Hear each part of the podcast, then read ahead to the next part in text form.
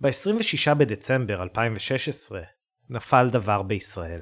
המאסטרו זובין מטה פורש מהתזמורת הפילהרמונית בתום 50 שנות פעילות. זובין מטה, הגאון ממומבאי שהפך במחי שרביט הניצוח שלו לאחד משלנו, הודיע שחצי מאה תספיק לו. עולם המוזיקה הקלאסית רעש וגעש. במסגרת פעילותו ניצח על אלפי קונצרטים ברחבי העולם וזכה להכרה ופרסים. בין היתר הוענקו לו תוארי דוקטור לשם כבוד מטעם האוניברסיטה העברית בירושלים, אוניברסיטת תל אביב ומכון ויצמן למדע. עמיתו למקצוע המנצח גיל שוקה. זובין בן ה-83 הוא גם הלא ישראלי היחיד שקיבל את פרס ישראל. הוא חתן פרס וולף, פרס דן דוד, עיטור נשיא המדינה. הוא ניצח על קונצרטים בעיירות פיתוח, בקיבוצים, בבסיסי צה"ל. בכלל, לרוב הישראלים החיים כיום, נדמה היה שזובין והתזמורת הפילהרמונית הישראלית חדהם. כך שכולם חיכו במתח לראות איזה ענק רוח יירש אותו. בינואר 2018 נפל הפור ונפטרה התעלומה. אני להב שני, המנהל המוזיקלי המיועד של התזמורת הפילהרמונית הישראלית. להב שני, יליד תל אביב. אני גם פסנתרן, אה, וגם בעברי נגן קונטרבאס. אבל כשלהב, או יותר נכון לומר מאסטרו שני, אומר בעברי, אנחנו לא מדברים פה על היסטוריה עתיקה. כשהוא ייכנס רשמית לנעליו הגדולות של זובין, באוקטובר 2020, להב יהיה בסך הכל בן 31. ילד במונחי עולם הניצוח. יותר צעיר מהנכדים של רבים מהנגנים בתזמורת שלו. כן, לא, אה, תשמע, זה... כשאתה עושה מוזיקה עם אנשים לגיל אין שום משמעות. התקשורת היא תקשורת אנושית לגמרי. שאלתי את להב אם הוא זוכר את הפעם הראשונה שהוא עלה על דוכן המנצחים. כן, היו כל מיני פעמים ראשונות. הייתה את הפעם הראשונה, באמת ראשונה, שניצחתי על תזמורת נוער, הייתה הרגשה מאוד חיובית. הרגשתי אה, הרגשה ממש של התעלות ושל... אה, שאני חושב שמצאתי משהו ש, שאני רוצה לעשות כל החיים. אה, ואני במיוחד זוכר את הפעם הראשונה שניצחתי על הפילהרמונית, זה היה בחזרה בקוריאה, במסגרת סיור ארוך מאוד, שבו ניגנתי כסולן עם התזמורת וכנגן קונטרבאס, והנגנים ממש נהיו חברים טובים, היינו משחקים פוקר בערב, הולכים לאכול יחד ולשתות, ו... והם ממש דחפו לזה שאני אנצח עליהם באיזשהו שלב, וזו הייתה חוויה מאוד מאוד חזקה, וזו הייתה תחילת הקשר שלי עם התזמורת כמנצח. ערבי פוקר ויציאות ליליות לברים של סאול, התזמורת הפילהרמונית הישראלית. אולי לא בדיוק מה שדמיינתם. אהלן, אהלן, אני מישי הרמן, וברוכים הבאים לפרק נוסף של סיפור ישראלי. והפעם, למנצח מזמור. נשמע היום את סיפורה של מנצחת צעירה, אפילו צעירה יותר מלהב, שכמוהו מצאה את עצמה על גג העולם, ברגע של התעלות. ואז, טוב, אתם כבר תשמעו בעצמכם. הנה דנה פומרניאק.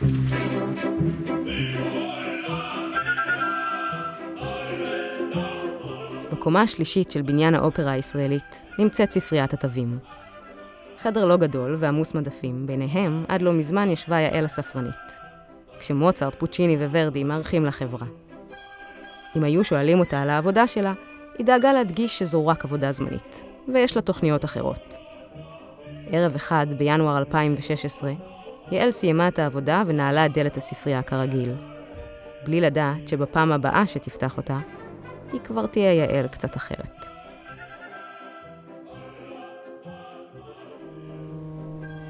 זה היה יום ראשון בערך ב-11 בבוקר. זאת אנג'י, אימא של יעל.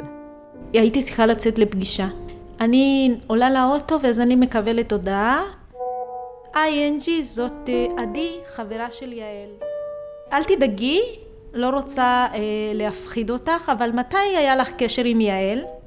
קבענו שאנחנו נפגשות ברכבת, והיא פשוט לא הגיעה. שם הבנתי שמשהו קרה. הבת שלי עכשיו היא בצ'כיה והיא נעלמה.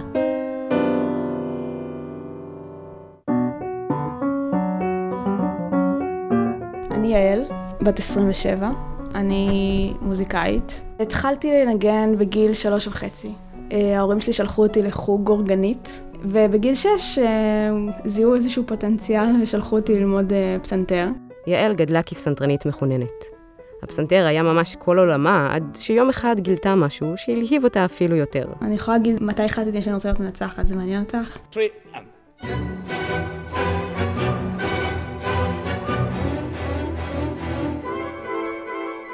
בגיל 17 הלכנו עם המגמה לקונצרט בפילהרמונית, זה קרה הרבה. והיה קונצרט של אה, גוסטבו דודמל, הוא היה כזה עילוי. האיחוד שלו היה באותו זמן, א' שהוא היה מאוד צעיר, וב' שהוא כזה מאוד הרגיש את המוזיקה ממש בכל הגוף שלו, זה היה ממש כזה, ראו את זה, הוא קפץ והוא השתולל שם, וזה זה היה כאילו משהו שלא רואים כל יום. כאילו ראיתי הרבה קונצרטים וזה לא היה מלהיב כל כך אף פעם. זה משהו שאני לא זוכרת שראיתי לפני זה, שאנשים אוהבים את מה שהם עושים. והייתי כזה, וואו, אוקיי, אני יכולה לעשות את זה, זה מגניב.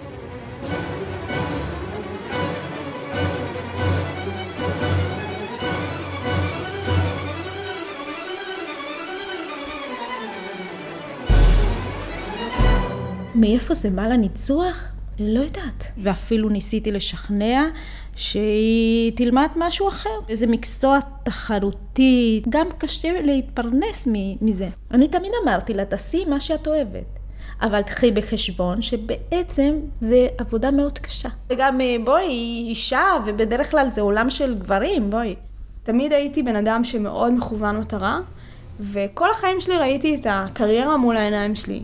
תמיד רציתי קודם כל להצליח במה שאני אוהבת, מה שאני רוצה לעשות, ורק אחר כך את כל שאר הדברים. הנחתי שאני לא אהיה הבחורה הראשונה שמנצחת, אבל זה גרם לי קצת לאיזה מין אה, דווקא לעשות את זה, נגד כל הסיכויים כזה. היית בקונצרטים שלה? אני לא אחת שאוהבת מוזיקה קלאסית. אז בשבילי זה קצת קשה, והיא יודעת, אני גם אומרת לה את זה. אם זה משהו ארוך, אז היא אומרת לי מראש, זה יהיה מאוד ארוך. ואז אני שואלת אם אפשר אה, לא ללכת, אם זה יהיה בסדר. אופרות של שלוש שעות, סליחה, אני... זה לא אני, לא, זה משתעממת. למרות החששות של אימא אנג'י, ולמרות שהיא אולי לא תמיד הקהל הכי אוהד, יעל הייתה נחושה לכבוש את העולם כמנצחת. היא סיימה ללמוד ניצוח באקדמיה, וכבר התחילה לדמיין את החיים כמנצחת מפורסמת מעבר לים. ואיך גם היא תרגיש את המוזיקה עם כל הגוף, ממש כמו גוסטבו דודומל הצעיר.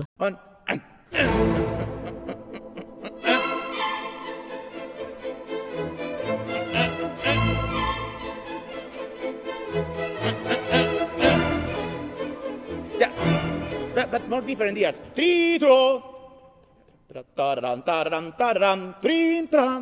ידעתי שאני צריכה להתחיל כזה לדחוף את עצמי לכיתות אומן ולסדנאות ו- ולראות קצת מנצחים מחו"ל. מצאתי כיתת אומן בצ'כיה, בעיירה שנקראת אוסטי נאד לאבם. פשוט עיירה שאני לא בטוחה שנמצאת על המפה אפילו. אוסטי נאד לאבם. אוסטי נאד לאבם, בירת מחוז אוסטי נאד לאבם בצפון מערב צ'כיה. ידועה בעיקר בהיותה מקום הצטלבות ראשי של מסילות הרכבת. כנסיות עתיקות לצד בניינים תעשייתיים אפרוריים קיבלו את פניה של יעל כשהיא ירדה מהרכבת עם מזוודה ביד והרבה תקוות.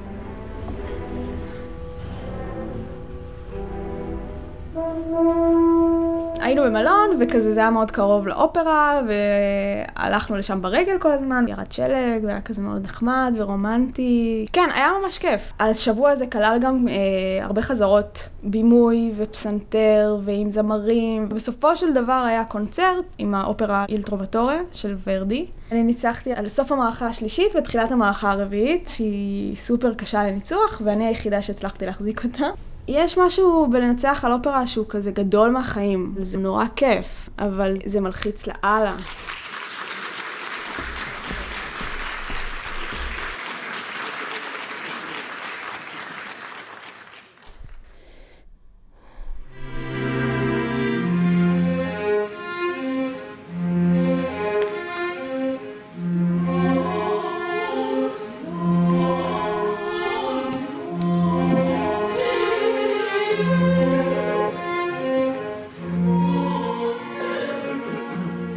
אפשר רק לנחש איך הלב של יעל פועם שנייה לפני שהיא עולה על הבמה.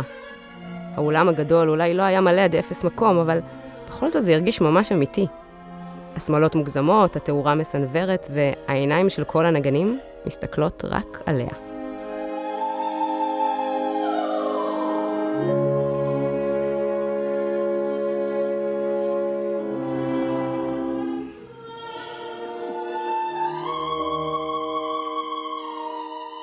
יש את אה, מנריקו, שהוא הטרובדור, ויש את הרוזן, אה, שהוא לדעתי מאוהב בלאונורה, אבל לאונורה מאוהבת בטרובדור, ויש שם תככים ועניינים, זה כזה אופרה מאוד טיפוסית. הייתי קצת בלחץ, ידעתי שהתזמורת אוהבת אותי יותר מכולם, אז רציתי שהם כזה יהיו מבסוטים עליי. בסוף אני חושבת שזה עבד.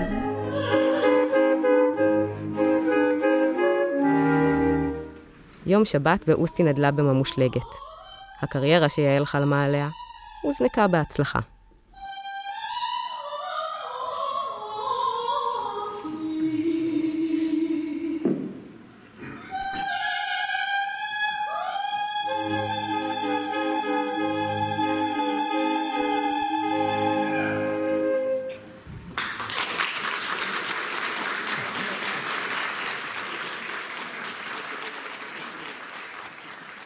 כמו תמיד, שהיא בחו"ל, אף פעם אנחנו לא מדברות כל היום, אבל כן מדברות אה, לפחות פעמיים ביום. זאת אנג'י, אימא של יעל שוב. טוב לך, מעניין, אנשים מעניינים, אה, את מרוצה, וזה היה נשמע, אה, כל יום שהיינו מדברות, זה היה כאילו סופר מרוצה. אנג'י אכן דיברה עם יעל באותו בוקר יום שבת, וחיכתה בסבלנות לשיחה נוספת, או לפחות אס.אם.אס מיעל מיד אחרי ההופעה. אבל שום צלצול לא הגיע. אוי, יעל, עוד פעם, היא, היא כזאת מעופפת, לא שלחה לי אפילו הודעה לפני. אבל מה, חיכיתי שהיא תשלח לי אחרי הקונצרט הודעה, כי אמרתי, היא תספר לי איך היה. באמצע הלילה, אנג'י התעוררה ובדקה את הטלפון. עדיין כלום. קצת התבאסתי, התפלאתי שהיא לא עונה לי, אפילו נפגעתי, אבל אני רגילה כאילו שאני לא במקום הראשון בשביל לענות. אנג'י החליטה לא להיות מהאימהות הלחוצות. היא קמה ליום ראשון עמוס במיוחד בעבודה. בדרך לפגישה, היא קיבלה את ההודעה ששינתה את הכל. היי אנג'י, אה, זאת עדי, חברה של יעל. אה, אל תדאגי, אני לא, לא רוצה להדאיג אותך, אבל אה, מתי היה לך קשר עם יעל? כי פשוט קבענו שאנחנו נפגשות ברכבת והיא לא הגיעה. שם הבנתי שמשהו קרה. אנג'י ביטלה את הפגישה והתקשרה ליוסי, בעלה. יוסי, איפה אתה? אה, תשמע, יש בעיה, יעל אה, לא עונה, היא נעלמה כלשהו, תיגש עכשיו למשטרה, למשרד החוץ. אני לא יודעת למי צריך לגשת, אבל צריך לגשת עכשיו. צלצלתי למשרד החוץ, נתתי את כל הפרטים, והסבירו לי שאני צריך ללכת למשטרה להגיש תלונה. תלונה על היעדרות. היומנאית במשטרה הסבירה ליוסי שאפשר לפתוח תלונה על היעדרות רק אחרי 48 שעות. אמרתי לה, ילדה, זה לא ילדה זאת אומרת, נעלמת ככה סתם כי בא לה. זאת לא ילדה כזאת. זאת לא מעניין 24-48 שעות, צריך לחפש אותה עכשיו. אחרי הרבה תחנונים, משטרת ישראל השתכנעה שמשהו חשוד בהיעלמות הפתאומית הזאת של יעל, והחליטה להתחיל לפעול מיד. באמצעות האינטרפול, הם יצרו קשר עם המשטרה המקומית המנומנמת של אוסטין אדלאבם. הם uh, התחילו לחפש במלון, ראו שבעצם המזוודה של יעל היא שם. ומעבר לזה, היא לא החליפה בגדים, זאת אומרת הכל שם, ובדקו גם שהתיק של הניצוח זה לא שם, זאת אומרת, אה, מן הסתם יש אה, מקל ניצוח, יש בגד שהיא מופיעה איתם, לא היו במלון. אז מהמקום הזה הגיעו למסקנה שבעצם היא לא חזרה. זה עוד דבר שהחשיד אותנו. רבאק, היא רוצה לברוח, תקחי את התיק. לפחות, כסף, דברים כאלה, דרכון. כשהשוטרים הבינו שיעל מעולם לא עזבה את המלון, הם התחילו לתחקר את המשתתפים בכיתת האומן.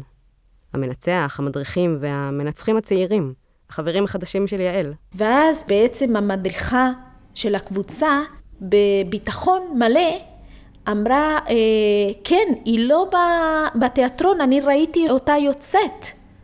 הייתה בחוץ, והיא לא באה לארוחת ערב, כי אולי היא הייתה עייפה, אני לא יודעת, או נסעה בחזרה כאילו לפראג, והיא מתעקשת שכן היא ועוד שני אנשים ראו אותה יוצאת. אז מה הם עשו? את הדרך בעצם אה, לחפש אותה אם קרה משהו בדרך בין התיאטרון למלון. תאונה, נדרסה, חטיפה, מה לא חשבו? כמו באיזו סצנה מתוך גרסה צ'כית לטווין פיקס. השוטרים הלכו בדרכים המושלגות, תחקרו נהגי מוניות ועוברי אורח מופתעים. שלפו מהכיס תמונה של צעירה מחייכת במקטורן מנצחים. אולי מישהו ראה? אנג'י ויוסי החליטו להתפצל. יוסי ייסע עם חבר לעזור בחיפושים בצ'כיה, ואנג'י תישאר בארץ לנהל את החמ"ל. היא החליטה לכתוב פוסט בפייסבוק, שמודיע על ההיעלמות של יעל, וביקשה עזרה מכל מי שיכול לנדב מידע. הפוסט התפשט ברשתות החברתיות. ישראלים שגרו בצ'כיה התחילו כבר לפנות אליה ולשאול איך אפשר לעזור. בינתיים בארץ, במקום העבודה של אנג'י, 20 איש התכוננו לטוס לצ'כיה למשלחת חיפוש.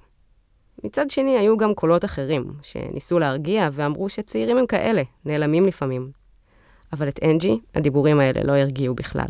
אמרתי, תקשיבו לי טוב, לבת שלי קרה משהו, היא עכשיו זקוקה לי, רק אני יודעת שהיא רוצה עכשיו לצאת מאיפה שהיא נמצאת. ראיתי, ראיתי שהיא נמצאת באיזשהו מקום והיא זקוקה לצאת משם.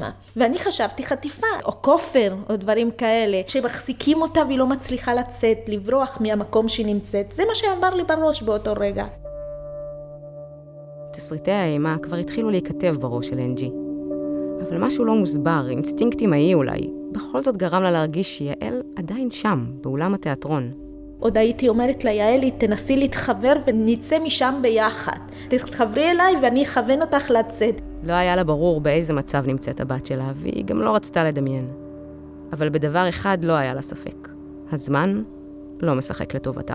לא שהיום אה, אה, יכולה להגיד לך למה, אבל אני עוד פעם חוזרת על זה, תחפשו אותה בתיאטרון. כשכוחות המשטרה סוף סוף החליטו להקשיב לאינסטינקט האימהי הזה של אנג'י, הם מצאו באחד מחדרי ההלבשה את מקל המנצחים של יעל, ולידו את חליפת הניצוח המיוזעת שלה, תלויה על קוליו.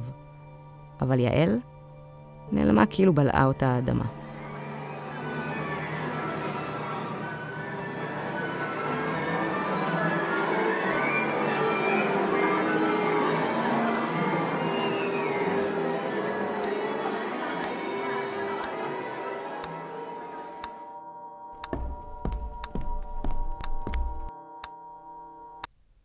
24 שעות אחורה. הנה הם שוב. הצלילים האחרונים של האופרה איל טרובטורי של ורדי. יעל על הפודיום.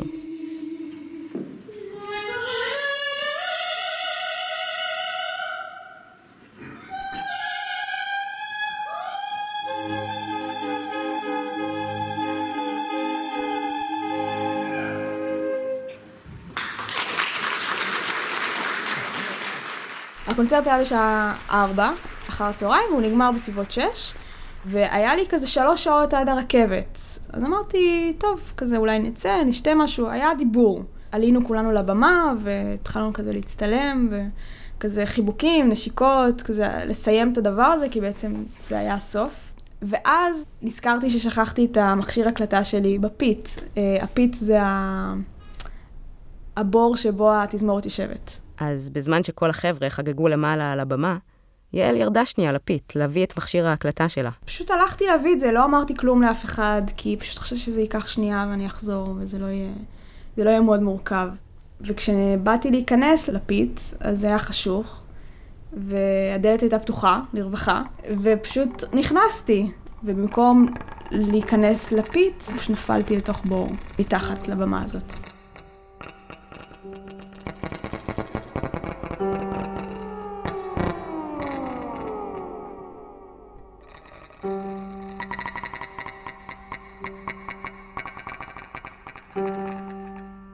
אחרי נפילה של בערך שתי קומות, חמישה מטרים מתחת לאף של כולם, שוכבת יעל.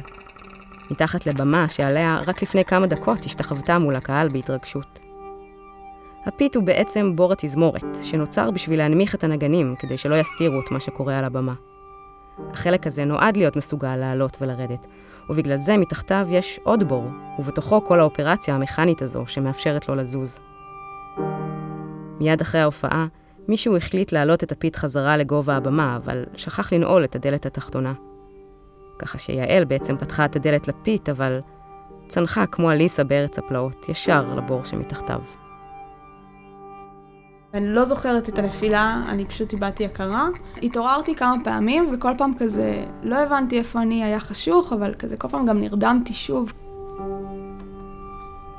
באיזשהו שלב התעוררתי וניסיתי לעמוד, כאילו לא הצלחתי להתרומם, אז ניסיתי למשוך את עצמי, כאילו תפסתי איזה מוט ברזל שהיה שם, וכאילו ניסיתי להרים את עצמי, כאילו למשוך את עצמי עם הידיים, והיה לי נורא קשה, כי הידיים שלי אה, לא ממש תפקדו. את יד ימין שברתי, את יד שמאל ריסקתי. בסופו של דבר הצלחתי להתרומם, וכשנעמדתי אז פשוט לא הצלחתי לעמוד גם, כי שברתי את האגן ואת הירך. אז כאילו פשוט לא יכולתי לעמוד על הרגליים. אז היא פשוט נשארה זרוקה שם, בחלל חשוך וצר, בין צירי ברזל, מכוסה בגריז שחור, עם אגן שבור, שתי ידיים שבורות, וחור אחד די רציני בראש, במצח. הולכת ומאבדת דם.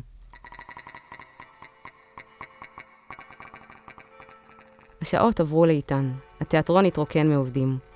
תכף יעלה הבוקר של יום ראשון, ויעל עדיין מתנדנדת בין הכרה מעורפלת לעילפון מוחלט. הקונצרט היה ביום שבת, ואני זוכרת שבאחת הפעמים שהתעוררתי, אה, שמעתי הצגת ילדים. אה, שמעתי המון ילדים שכזה צועקים וזה, וצוחקים וכל מיני כאלה, ושמעתי כזה הצגה. זאת אומרת, לא הבנתי את השפה מן הסתם, אבל פשוט הבנתי שזאת הצגת ילדים. זה קשה קצת להסביר באיזה סיטואציה מוזרה את נמצאת, זאת אומרת, אמ, את כאילו מתעוררת באיזשהו מקום, את לא מסוגלת לעמוד, את לא מסוגלת להזיז את הידיים, משהו קרה, אבל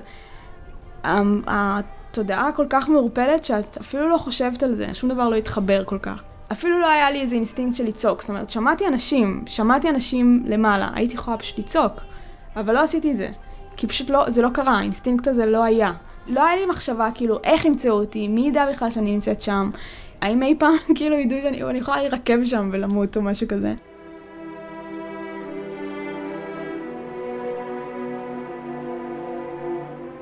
בסרטים זה הרגע שבו המצלמה עוקבת אחרי שוטר צעיר ונחוש. אלומת אור יחידה משוטטת בעולם החשוך לצלילי אקורד צורם. אבל המציאות, מסתבר, קצת פחות דרמטית. אחרי 24 שעות ארוכות של ציפייה, זה קרה. פתאום ראיתי מישהו הולך עם פנס כזה, ואני כזה מסתכלת עליו, והוא עושה לי, את יעל, ואני אומרת לו כן, הוא אומר, טוב, אני באה, וזהו.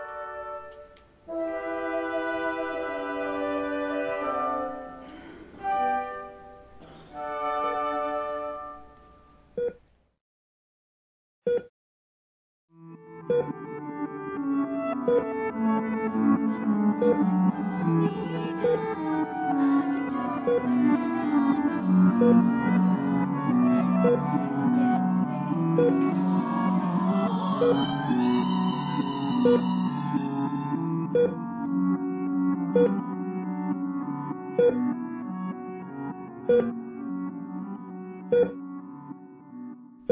הפציעה בראש, יעל הובהלה לניתוח חירום בבית החולים הקרוב בצ'כיה.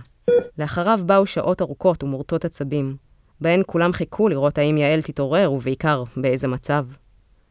הניתוח הסתיים בהצלחה, אבל יעל עדיין הייתה צריכה להחלים לפני שיוכלו להטיס אותה חזרה לארץ להמשך טיפול. לאורך כל אותו זמן, ההורים של יעל לא עזבו את המיטה שלה. הרופאים טענו שמדובר בנס, על מקרה כזה עוד לא שמעו. מהר מאוד יעל הפכה לסלב של המחלקה. אפילו התקשורת המקומית התחילה להתעניין בסיפור. ויום אחד, יעל קיבלה ביקור מפתיע. שני נציגים מהאופרה, מבית האופרה שבו הופעתי, באו לבקר, נתנו לי פרחים, וזה שאלו אותי מה נשמע, דיברו עם אמא שלי, בדקו מה המצב, ואז הם אמרו לי, אה, תראי, את יודעת שאת היית המנצחת הכי מוצלחת בכיתת אומן הזה, ואז הם אמרו שהתזמורת מאוד אהבה אותי ושמאוד התחברו אליי, ושהם מאוד ישמחו שברגע שאני אחלים, אז uh, שאני אגיע לנצח אצלם בעונה הבאה. הצעה שעד לפני כמה ימים חלמה עליה, לאור הנסיבות, הפכה למשפילה. לדעתי זה היה בשביל שאני לא אתבע אותם. פשוט רצו כזה רק um, לנפנף את הסיפור ולהמשיך הלאה. גם קצת זה הרגיש לי כאילו נתנו לי את ההזדמנות הזאת רק בגלל שהם, לא יודעת, מרגישים אשמים או משהו כזה, אני, נראה לי שפחות מדבר אליי. היא הבינה את זה, שבעצם היא כבר לא מי שהייתה, זה היה שיא שלה. ואז את מגיעה לשיא, ואז את נופלת יותר למטה, את לא יכולה ליפול. יעל ויתרה על פרס התנחומים. לאחר שבועיים, הטיסו אותה חזרה לארץ בליווי נציגים של הביטוח וצוות רפואי, והיא התחילה תהליך ארוך של שיקום. זאת היא, נגנת דביוסי.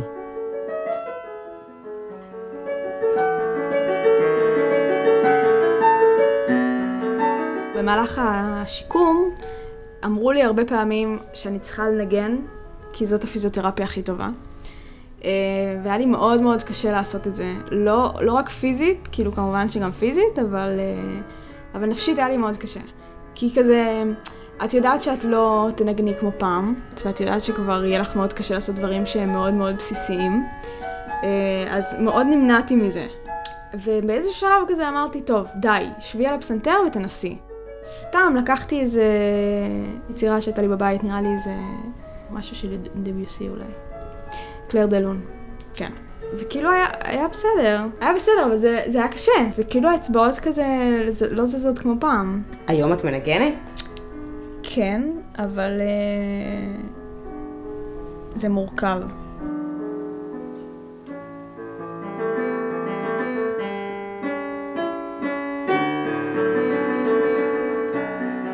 גם בכלל לא הייתי בטוחה שאני אצליח לחזור לנצח. זאת אומרת, כאילו לא, לא היה לי ברור בכלל מה הולך לקרות. היה, זה היה תהליך מאוד מאוד ארוך של החלמה ושל הבנה כזה מה אני יכולה לעשות בחזרה עם הגוף שלי. כי הוא היה שבור ברובו. אז זה קצת כזה שינה לי את התוכניות, אפשר להגיד. אין ברירה בעצם. יעל חזרה לספריית התווים של האופרה הישראלית, בכיסא גלגלים. אלטרובטורה של ורדי עדיין מונח על מקומו במדף. כשהייתה צריכה לרדת לבמה לסדר את הספרים של התזמורת, היא הייתה לוקחת נשימה קטנה לפני שפתחה את הדלת לפית. מזכירה לעצמה שברק לא פוגע פעמיים, ושאם קיימת רשימה כזאת של מועמדים לאסונות, היא לגמרי שוב בתחתית. היום, אחרי הרבה מאמץ, יעל חזרה ללכת. יש לה צלקת במצח שתישאר איתה תמיד, אבל היא עצמאית, מתפקדת באופן מלא, וכן, היא חזרה לנצח.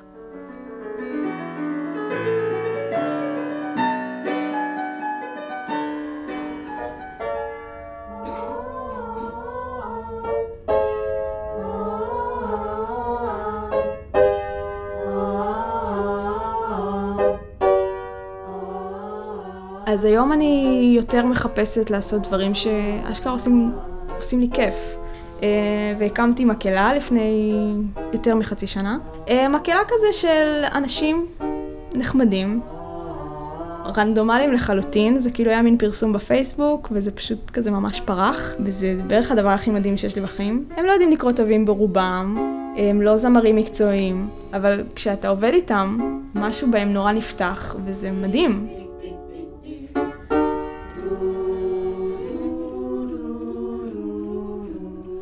היום אנג'י כבר לא מוותרת על קונצרטים של יעל, גם אם הם ארוכים במיוחד.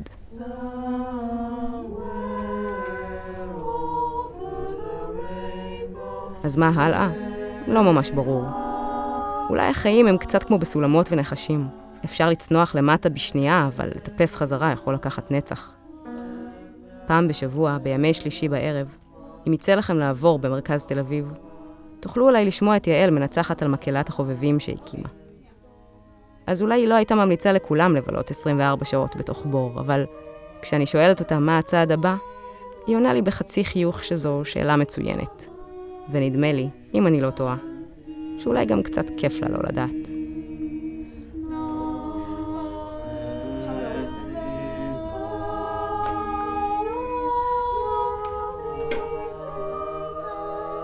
דנה פומרניאק יצרה, הפיקה וגם עיצבה את הפסקול המהמם של הסיפור הזה. בין השאר בעזרת קטעים שיעל ניגנה בעצמה, לפני ואחרי התאונה.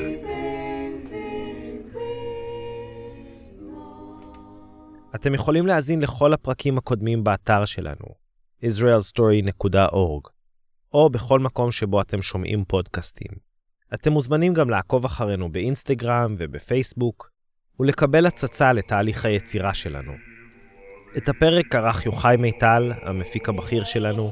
צוות התוכנית כולל את שרון רפפורט, רותם צין, מאיה קוסובר, שי סטרן, זאב לוי, יושי פילדס ויואל שופק. אני מישי הרמן, וממני ומכל צוות סיפור ישראלי, שלום שלום, ויאללה ביי.